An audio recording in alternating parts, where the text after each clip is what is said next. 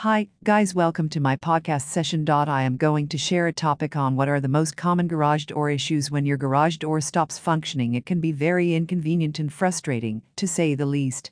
With this fast guide to garage door repair in Maryland, D.C., hopefully, you will find some respite in being able to correctly detect what the issue may be, and one step closer to getting your overhead door unit up and running once again. Broken spring repair A broken spring is perhaps one of the most common garage door issues homeowners come across. Over time, your garage door spring will start to wear and tear due to recurring use.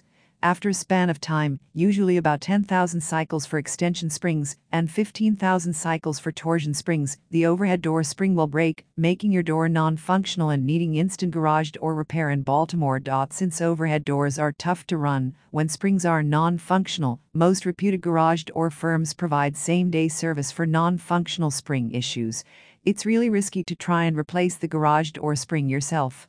Always leave broken spring issues to be solved by a professional, as the tension on the springs can prompt serious injury or even death in the event of a mishap. Broken cable repair cables are a vital part of your overhead door unit. Garage door cables, employing the tension given by the springs, are engineered to pull the entire load of the door up while in operation. Over time, these overhead door cables will deteriorate and ultimately break down. If your door is getting stuck halfway or it isn't angling straight on the tracks, it may be an indication that your overhead door cables require to be replaced. As with broken spring fix, broken cable repair can be pretty risky and prompt grave injuries.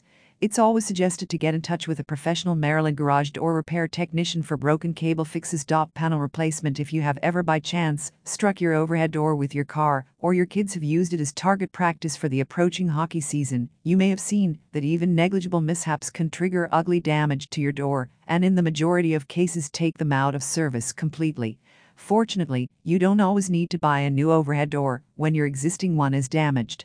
With the make and model of your existing door, a licensed garage door dealer can secure replacement parts such as hardware and panels, saving you money and keeping your door in an immaculate state.